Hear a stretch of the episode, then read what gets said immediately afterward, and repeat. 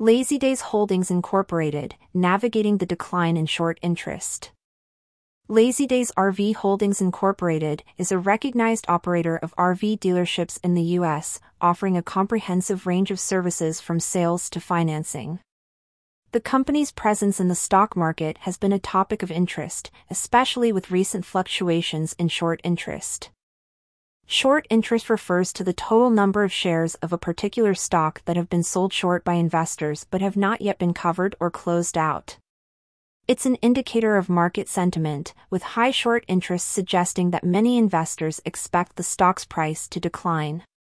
Conversely, a decrease in short interest can indicate a more positive outlook for the stock among investors. Recent market data reveals a significant six point four percent decline in short interest for Lazydays Holdings Incorporated during July.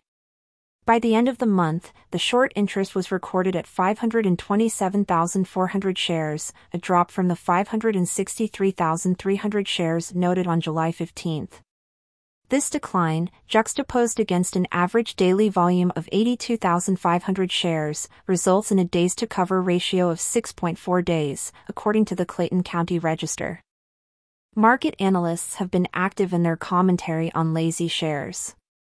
C J S Securities recently initiated coverage on Lazydays, giving it an outperform rating with a price target of twenty dollars. Truist Financial adjusted their stance, raising their price target from twelve dollars to thirteen dollars and maintaining a hold rating. Furthermore, D A Davidson shifted from a neutral to a buy rating, setting their price target at fourteen dollars. Insider transactions provide another layer of insight. In May, Director Coliseum Capital Management L made a significant purchase of seven hundred thirty-one thousand six hundred twenty-seven shares at an average price of eleven dollars and twenty cents each. This transaction, amounting to eight million one hundred ninety-four thousand two hundred twenty-two dollars and forty cents, brings the director's total holdings to six million one hundred ninety thousand fifty shares, valued at an estimated sixty-nine million three hundred twenty-eight thousand five hundred sixty dollars. It's noteworthy that insiders collectively own sixty-three point two percent of the company's stock. Institutional investors have also been active. New stakes have been established by giants like Barclays P L C and U B S Group A G.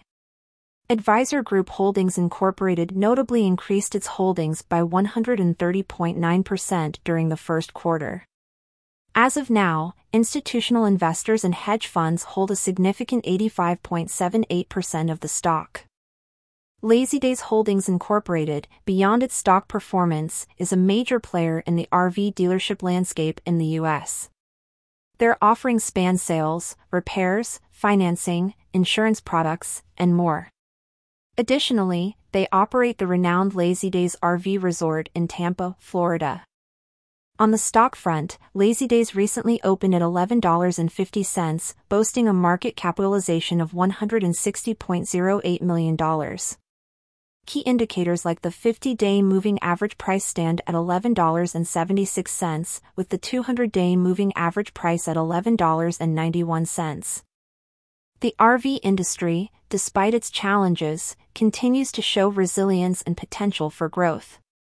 Innovations in sustainability, with electric engines and zero-emission R Vs, are paving the way for a greener future.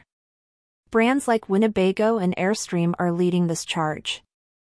Lazydays Holdings Incorporated remains a company of interest for investors and industry enthusiasts alike. The decline in short interest is a mere chapter in its expansive narrative, with many more developments on the horizon.